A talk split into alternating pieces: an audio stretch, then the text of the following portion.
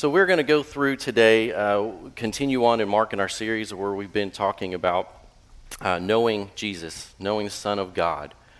Uh, and, and, to kind of just quickly recap of, of what we've learned, and there's a lot that we've seen, but throughout Mark, Jesus has primarily been throughout uh, Galilee and really kind of throughout the Sea of Galilee. But um, we've seen that it's important of knowing who Jesus is um, that he's a priest, he's a prophet, he's a king. We've also seen that uh, and learned that it's actually important to know Jesus as Christ, right? Robert talked about that one week as well. And we see that the power of Jesus in many miracles that he's performed, and, and up until now, we're in chapter 6. Up until now, we've seen at least 10 miracles, a couple times where they've just, he's performed so many miracles that people just came. And, and if we look at those, he's cast out demons in Capernaum. He's rejected the fever of Peter's mother in law. He's cleansed a leper. He spoke and made a paralyzed man walk. He restored a withered hand. Mark 3 says he healed so many that, that all who had diseases came up just to touch him. He calmed the storms and the seas. He subdued and cast out the demons of the possessed uh, man. And last week, we, uh, Robert uh, read over how Jesus was drying up the blood of a woman who'd been bleeding for 12 years and raising from the dead the daughter of Jairus. That's a, that's a lot of work. That's a lot of things to see and to know about and to hear about as, as we read where Jesus is heading next. So keep those things in mind as we go through our scripture today. And as we go through Mark 6, um, you know, this really kind of seems like a short, a short uh, section, and it seems pretty straightforward at first. Um, and it clearly sets the stage for verses 7 through 13. But what I want to do is really look a little bit deeper at what we're reading here and what we're actually saying.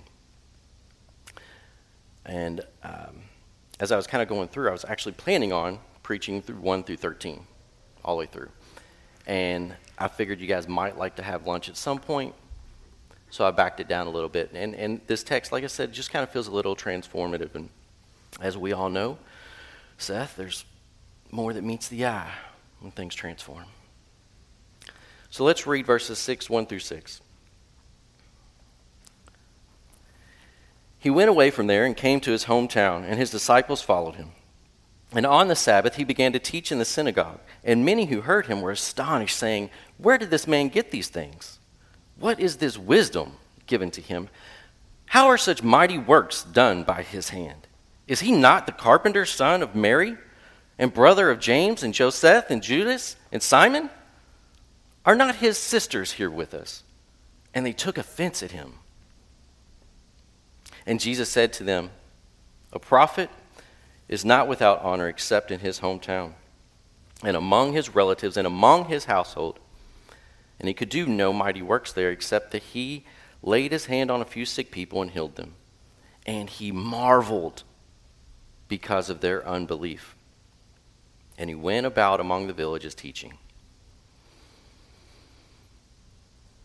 Do we see Jesus for who he is? Do we see Jesus instead for who we want?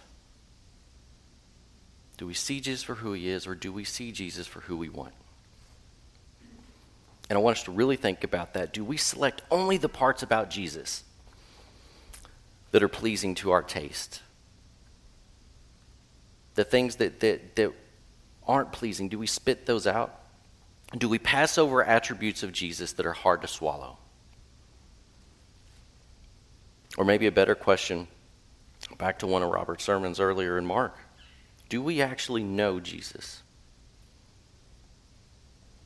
Do we know him well enough to say that we fully know him, that we tr- know, truly know him?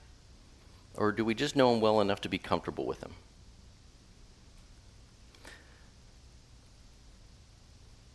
We see in, in Mark 6, verse 1, and we'll pray here in just a minute, that he went away from there and came to his hometown, and his disciples followed him.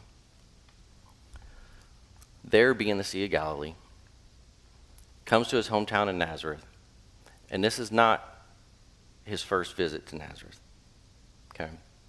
So pray with me real quick, and then we'll get into the text. Dear Heavenly Father, thank you for, for being truth, for being wisdom, for being the great I am. Thank you for not giving up on us. Thank you for not turning away. Thank you for not abandoning us. Thank you for making yourself known. Father, I pray that as we go through this morning, that we see you maybe in a different light. That Jesus, you speak to us in ways that, that are eye opening and that you make us search our hearts. Father, I thank you most of all for, for the grace that you've given us, that through faith we can receive Christ. And it's in his name that we pray. Amen. So he comes back to, to Nazareth, and, and this is, like I said, he's coming from, from the Sea of Galilee. And, and Nazareth really is a town of, of little significance, right? We're talking maybe a couple hundred people. Maybe. Right? Uh, not much is mentioned about Nazareth in the, in the Bible, Old Testament or New, except, except really we read a little bit um, in uh, where in John chapter 1, where Philip finds Nathanael and, and basically tells him, you know, they found the one who Mo- Moses and the prophets have spoken of. It's Jesus of, of Nazareth. where uh, uh, son of Joseph, and, and, and Nathanael responds with, Nazareth. Can anything good come of Nazareth? It's kind of how I felt coming back from Las Vegas. Can anything good come from Las Vegas? Like I said, this is not Jesus' first time back to Nazareth. So this is actually the second recorded time, and as far as we know, his last time to his hometown. And I want to kind of run through a little bit because this, this instance doesn't fully make sense unless you know what happened the first time he came into town. In his previous trip, and you can find this in the other Gospels, uh, Luke 4 has a, has a good account of it. Um, but it tells that Jesus goes to the synagogue on a Sabbath day. Right? He reads from uh, the scriptures. Uh, it's actually from Isaiah uh, about the Spirit of the Lord, and, and uh, um, he, as he as he gets done reading, right? Uh, and this, this, this passage is about, uh, is about the Spirit of the Lord, about anointing, about freedom to captives, about giving sight to the blind, of liberty to the oppressed, proclaiming the year of the Lord. And after he gets done reading, he says, Today the scripture has been fulfilled in your hearing. And all the people are saying, Is this this is Joseph's son? Isn't this Joseph's son? And and and he, Jesus, knowing their unbelief, says to them, You will no doubt say to me, We know the works that you've done at Capernaum. Do those things here. And knowing their hearts, he says, Truly I say to you, no prophet is acceptable in his hometown. He follows that statement with examples of Elijah and Elisha, where they weren't accepted by Israel. They weren't accepted in their hometown. And in fact, the only one who was fed during the famine was an out of town person. The only one who was cleansed of leprosy was an out of town person that they went out to and saw. Because the faith was not there in their hometown of what they could do, of what could be done. When the people heard this, they were so enraged that they come after Jesus. They try to kill him. They actually try to chase him to throw him off a cliff. But, spoiler alert, he manages to slip through them and get away. That is how the first time went about. And still, he's coming again for a second visit. Though I don't think it's going to be much different. Now, these questions today in the sermon notes, you're going to see uh, uh, five questions. In truth, there's probably about 50 questions I'm going to speak today, but five really that I mainly want you to, to worry about. And, and I'll kind of call those out as we go through and, and for the fill in the blanks. Um, but I really want, I'd, I'd love for, you, for everybody to kind of take this home and just go through these this week as you are praying, as you're studying, and just really analyze your heart uh, and see if these ring true. Now, this time, coming back to Nazareth, Jesus is bringing his uh, um, disciples with him. Not for protection, he's bringing his disciples with him for a learning opportunity. And for his apostles, for sure, This is going to be an example of the task that they have coming up because they're going to experience the same thing that Jesus has. Verses 2 through 4 says, And on the Sabbath he began to teach in the synagogues, and many who heard him were astonished, saying, Where did he get these things? Where is this wisdom given to him? How much mighty work, or how are mighty works done by his hands? Is this not the carpenter, the son of Mary, brother of James, Judas, and Simon? Are not his sisters here with us? They took offense at him. Jesus said to them, A prophet is not without honor except in his hometown and among his relatives and in his own house. Just like the time before, Jesus is teaching in the synagogues on Sabbath. And just like before, the people are astonished. And astonished here is like they're struck, they're overwhelmed, right? This is not like a, an astonishment of I'm in awe of someone. This is, uh, this is uh, more demeaning, really right? They start talking among themselves and raise questions. Where does this man get these things? Where does this wisdom come from? What mighty works are done by his hand? And pay special attention to these in verse 2. Because again, these are not in amazement, these are insulting, these are insinuating motives. Insinuating that his power comes from evil. But pay close attention. They are not able to deny that Jesus is doing these miracles. They're not able to deny that his wisdom reaches beyond anyone they've ever seen before. They're not able to deny these great things that he's done. They cannot deny them. Even though they can't deny them, though, they can't explain them either. And because they can't explain them, they won't accept them. And what's worse is they don't even care to try. They don't even care to find out. I mean, you've got people who have firsthand accounts talking to them. You've got people here who are eyewitnesses and seeing the things that Jesus is doing, and yet they don't care to know how. They don't care to accept it. They don't care to see him for who he really is. Hearing and seeing do not bring them to faith. Why not? Why don't they believe? Why aren't these things enough? Why can't they see Jesus for who he truly is? And I think it's because they know him. At least they think they know him. And that's question one. Do you desire to know the true Jesus?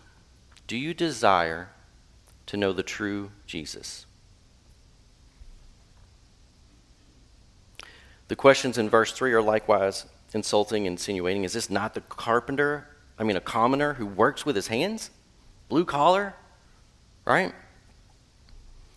The son of Mary, and, and this is, I don't know, this could possibly be a, a slight to a, a quote unquote scandalous birth, right? Or it could be that at this point, Joseph is no longer around, and has already passed. Right? But, but, but here, it's, isn't this the son of Mary? The brother of James and Joseph and Judas and Simon? And aren't his sisters with us? Right? And what's crazy, like you look at the, those names of his brothers, those are names of, of patriarchal uh, of the patriarchs, right? I mean, James is, is, is the Jewish version of Jacob, right? Joseph from Joseph. And then you've got, you've got the other two that are, that, that are, are, are um, I mean, Judas known as Jude, right? The Greek form of Judah. These are, these are big names that are looking for a redeemer. These are big names of faith. The point is, though, is that they know him.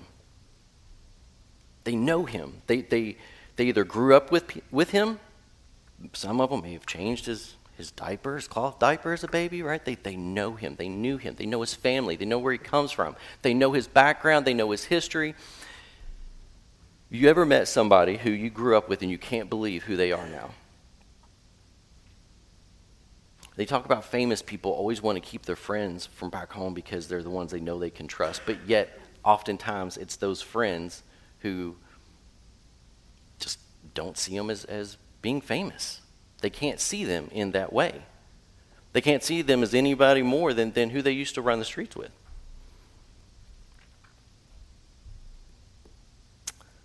They simply do not accept Jesus. Their minds are already made up. because they cannot get past their preconceived notions of who he is.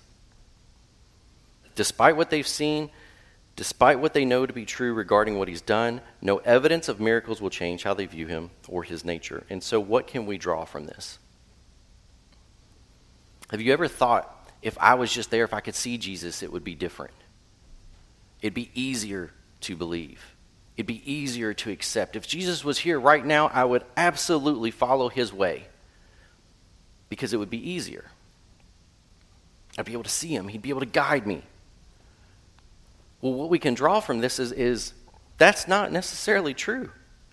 That Jesus' teachings and miracles do not automatically produce faith. In fact, we read that they are actually offended. His teaching, his miracles, his wisdom, his words, they offended those who knew him best. And the word offended here is actually from scandalomai, scandalizomai, which is scandalous, right? They felt scandaled by what Jesus was telling them. His works they could not deny, his words they could not handle, his truth they could not see because you see, apart from seeing Jesus through the eyes of faith, you will never be able to see who Jesus truly is. So, question number two Do you choose social comfortability? Danny, you can just put comfort, that's fine. Social comfortability over gospel truth. Do you choose social comfortability over gospel truth? In our current society, it's more important than ever to accept Jesus for who he is. He is truth, he is wisdom, he is the Son of God, he is Lord, he is our Lord. And that means we accept him for who he is and all of who he is and nothing less.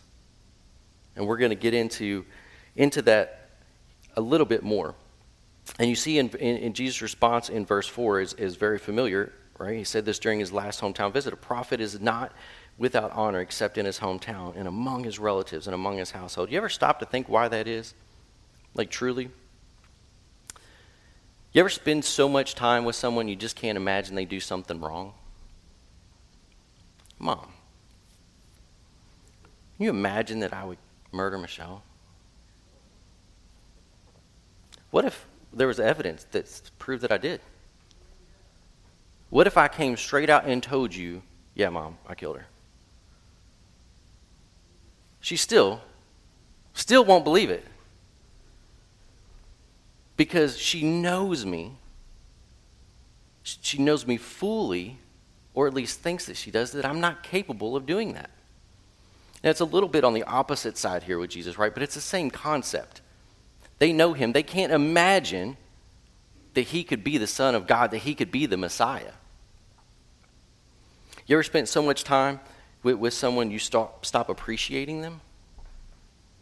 Imagine how many divorces we have.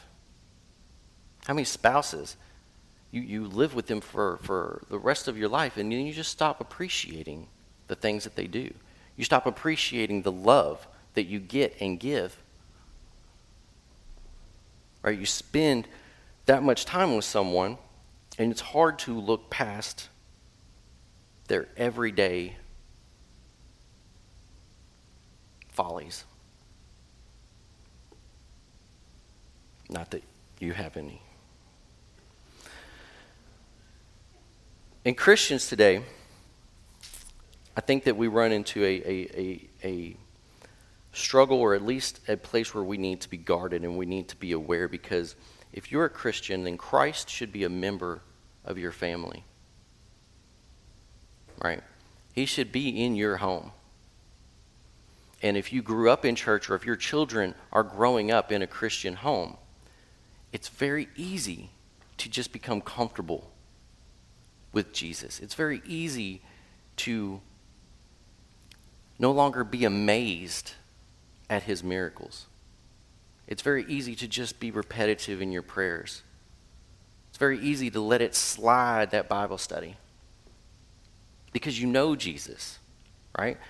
I mean, you're really going to learn more than what you already know? I mean, you know he's Son of God. You know you're a sinner. You know that he went to the cross and died for your sins. You know he rose again. You know that if you believe in him, you'll have everlasting life. That he's the bridge, the only way to heaven, the only way the Father is through the Son. You know all of these things. Right? What more do you need to know about Jesus? You ever read a passage twice? You ever read a passage 30 times? You ever got 40 different things out of reading something 30 times? That is the living word. That's the living word of God, and that is the living Christ working in us. We will never know him enough.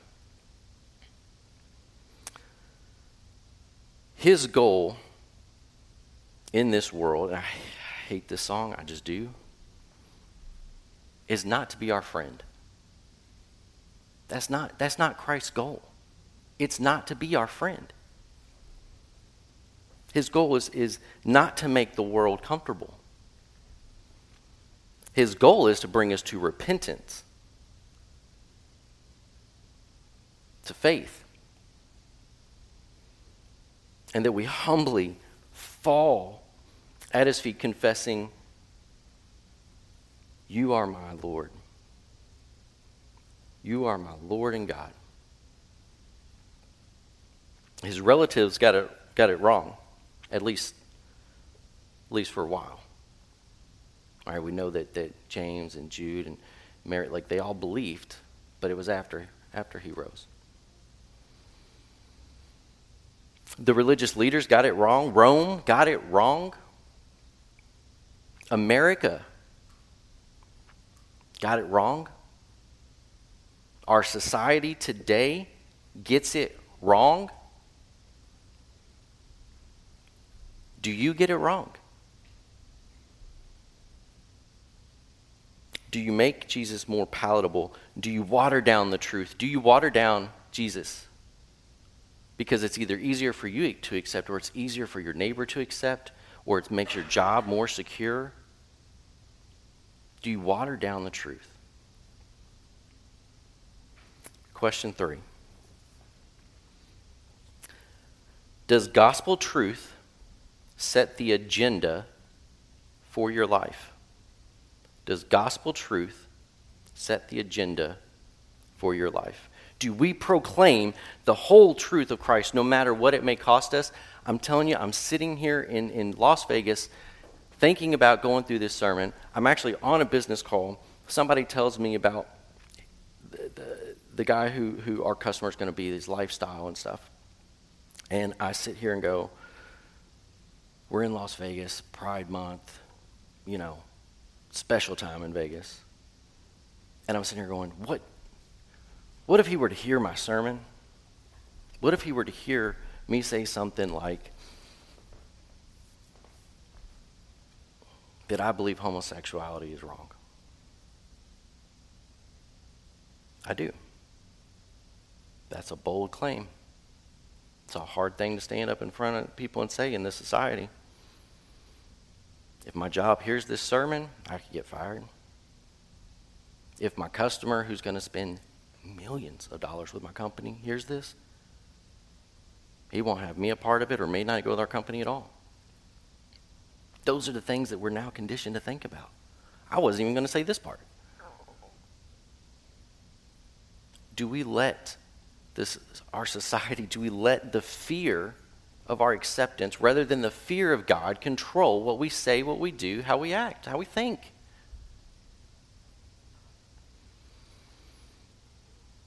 It feels like everywhere we turn today, feelings now dictate facts.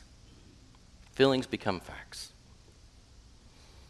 Everyone is offended about something, right? Everyone needs some kind of medication. Everyone has something wrong with them.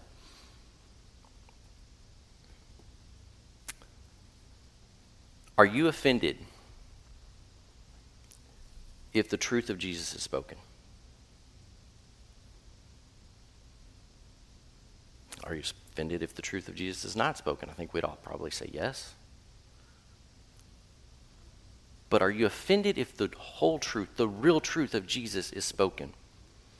Are you offended when it's something you're not comfortable with? Can you accept that? Or do you deny it and do you say, that's not the characteristic, that's not the nature of the Jesus I know? The Jesus I know loves purely, holy. He is love. You're not wrong. But that's not the only component to Christ. And is it easier? Do we use love as a as a means of hiding behind that? To not have to, to focus with things that maybe are hard to swallow or things that we just don't necessarily agree with. You know, we'll proudly boast, I'm not ashamed of the gospel.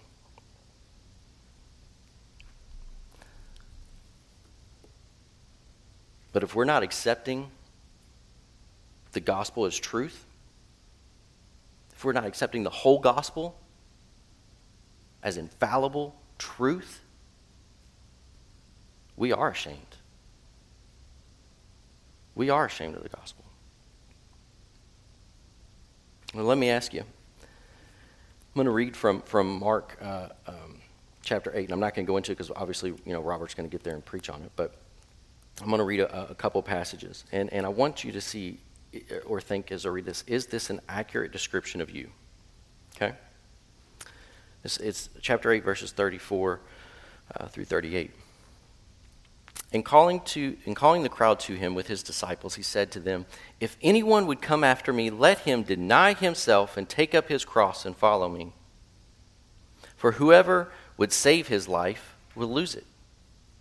But whoever loses his life for my sake and the gospel's will save it. For what does it profit a man to gain the world and forfeit his soul? For what can a man give in return for his soul? For whoever is ashamed of me and of my words in this adulterous and sinful generation, of him will the Son of Man also be ashamed when he comes to the glory of the Father with the holy angels. Whoever is ashamed of me and my words, and I think that we're all probably somewhat familiar with that passage, but really think about that. Does that describe you? If it doesn't, then at least you're being honest. Because if I'm honest, I don't know if that fully describes me. Because I'm sitting there thinking about watering down a sermon for fear that someone may hear me say something.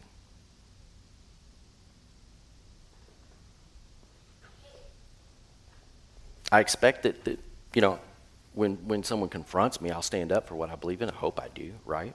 But am I unashamed enough to love my neighbor enough to offend them? Do you love people enough to offend them lovingly? But do you love them enough to offend them? If not, then we're loving them straight to hell. Thank God that Jesus loved us enough to offend us.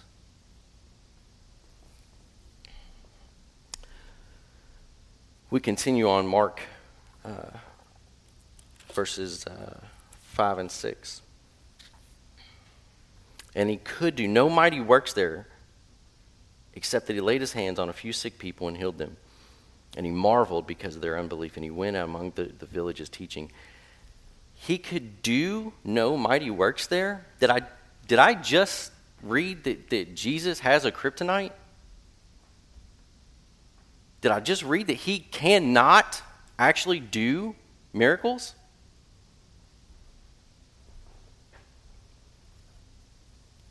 Jesus can't perform miracles if we don't believe. That sounds a little bit more like a guy in a red suit than it does a guy red in his own blood. How could the omnipotent Son of God be bound, limited by unbelief? I mean, we know he doesn't receive his power based on how much we believe, right? There's a, a book on Mark that Tim Keller uh, wrote, and he writes this. He says, Jesus' miracles were not magic tricks designed to prove how powerful he was, but signs of the kingdom to show how his redemptive power operates. His miracles always healed and restored and delivered people in ways that revealed how we are to find him by faith and have our lives transformed by him. He could not do a deed that would not redeem. In other words, he could not do a miracle because he would not. He could not because he would not in the face of such unbelief. And even if he had, I think that we've seen that it wouldn't have changed their hearts anyway, it wouldn't have changed their minds anyway. But imagine coming to his hometown and what he would have wanted to do in his hometown. Imagine what he would do in your life in the presence of faith.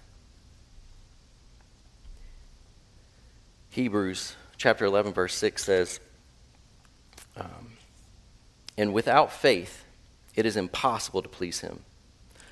For whoever would draw near to God must believe that he exists and that he rewards those who seek him. Question number four Is your faith limiting what Christ will do in your life? Is your faith limiting what Christ will do? Better put, is your lack of faith limiting what Christ will do in your life? Last week, Robert preached uh, on, on some of what he would do. He'll heal your body, he'll restore life that you're no longer dead but alive. That applies to that little girl, it applies to our souls. But reject him, and he won't do the same for you as he does for others. Like the Nazarenes in verse 6, you know, you'll send him away. He'll go to others who listen. His message will be, who will listen to his message and embrace the truth, embrace him as Lord. We see here a part in, in, in verse 6 that Jesus marveled at the unbelief in his hometown. He was amazed to the point of astonishment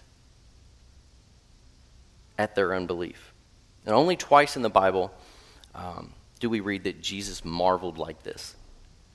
We read it here in verse 6 um, because they couldn't get past their familiar fear, feel of Jesus. They're unwilling to accept Jesus on his terms. And he's astounded at their unbelief in light of the truth that he spoke and the work that he did. And sadly, this foreshadows the unbelief of Israel as a nation, our nation, many of our churches.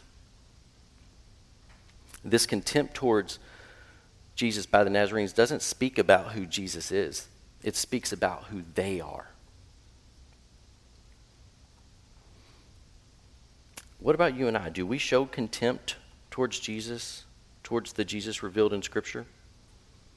Do we feel scandalized by the truth and the way of the gospel? Are we offended by the unfair message of the gospel? What do I mean by unfair message? Well, I mean a message that says that a child molester, that a murderer on death row, that a, even a politician and a president because of Christ's love, can be redeemed, can spend eternity in heaven with the Father by having childlike faith. I mean, come on. That does not sound fair to me. I'm, I'm being honest. I'm, I'm, this is not even an emphasis for preaching. That does not sound fair to me. You cannot live your whole life hurting people. And decide on your deathbed that you believe and get to heaven. That is not right. I'm not comfortable with that. I'm not comfortable when you take children and you do things to them. You deserve the greatest punishment ever.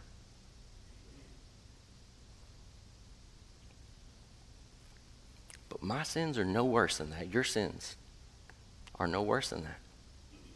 Because our sins still send us straight to hell.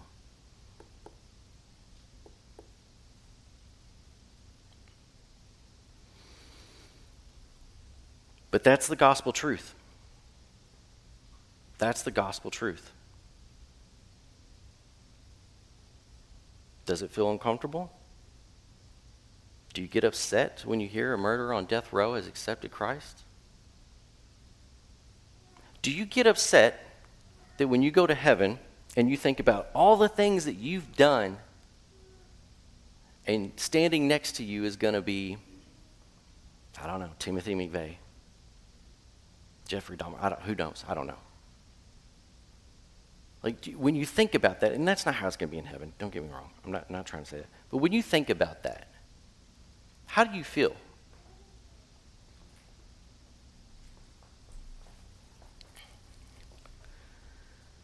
The other instance in, in, in Scripture where Jesus is amazed to the point of astonishment is found in, in Luke chapter 7. Uh, and this is verses 1 through 10. And um,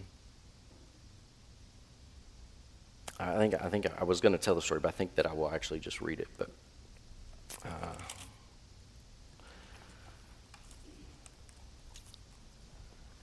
after he had finished all these things, saying, all, after he had finished all his sayings in the hearing of the people, he entered Capernaum. Now a centurion had a servant who was sick at the point of death, who was highly valued by him. When the centurion heard about Jesus, he sent him elders of the Jews asking him to come and heal his servant. And when they came, Jesus when they came to Jesus, they pleaded with him earnestly, saying, He is worthy to have you do this for him. For he loves our nation. He is the one who built us our synagogue. And Jesus went with them, and he was not far from the house. And the centurion sent friends, saying to him, Lord, do not trouble yourself, for I am not worthy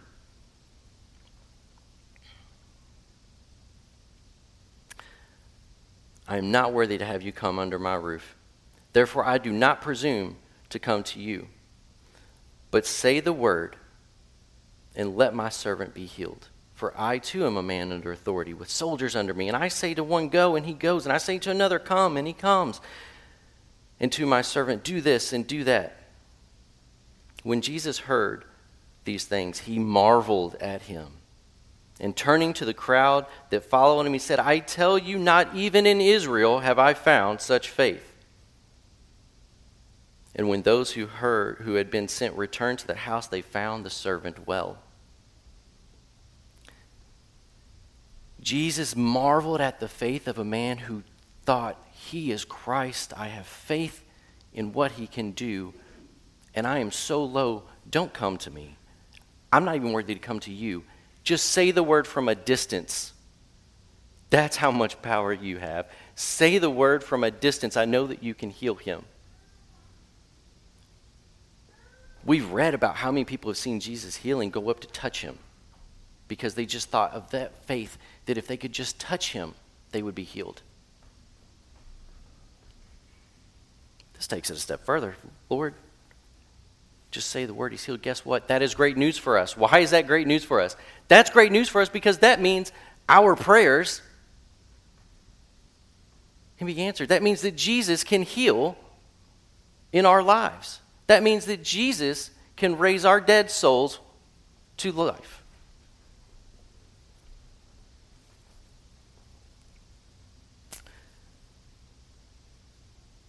Is your faith such that Jesus would marvel at it? like he did with the centurion?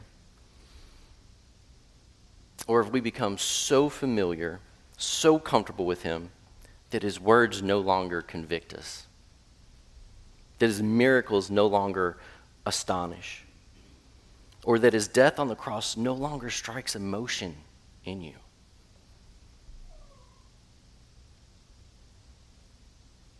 Familiarity in itself isn't bad. In fact, familiarity with our Lord brings him closer. It makes it for a more intimate relationship. It allows that to, to be had. But if we don't guard ourselves, it could blind us to the greatness of the glory of our Savior. Do we allow the biblical evidence of Christ, of what Christ can do, the evidence of, of who Christ is, which continues to hold up against every attempt to disprove? Do we allow the evidence of who Christ is? Do we allow the words of truth he speaks? Do we allow these things to slay our biases, right? And reshape our preconceived notion of who Jesus is? Do we accept him for who he is? Do we trust the righteousness of his ways? Do we proclaim his truth when it's uncomfortable? Jesus was met without honor in his hometown, and we, we cannot make that same mistake in our hearts.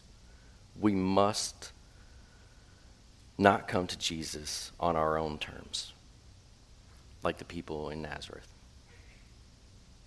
We must come to Jesus on his terms, in his truth. And that is only through faith that we're able to do that. They asked those questions early on. Where does he get these things?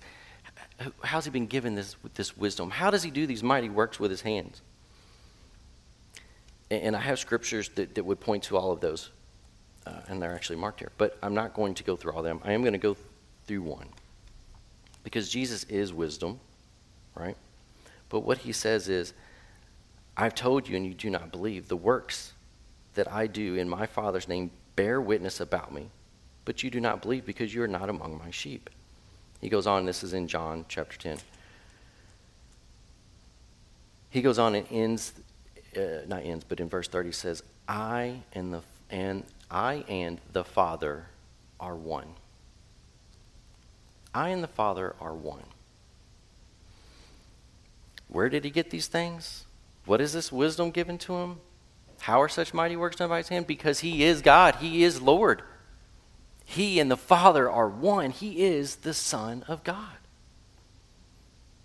And so I'll end this morning with a similar question to the ones that I opened up with. And this is question five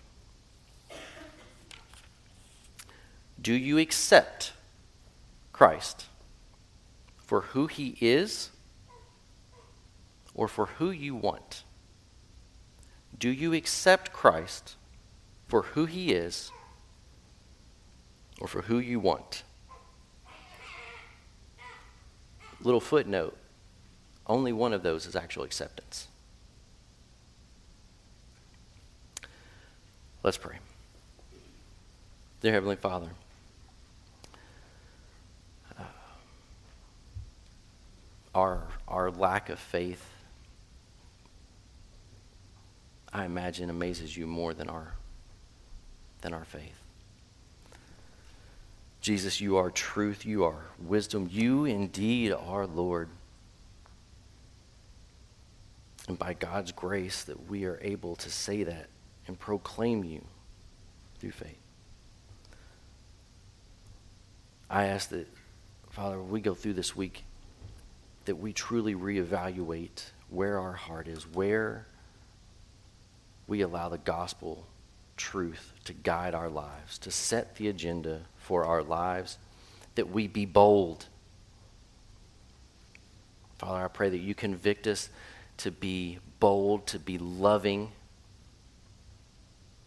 to be truthful, and to not fear this world, to not fear our society, to not fear rejection. Father, I pray that we only fear you.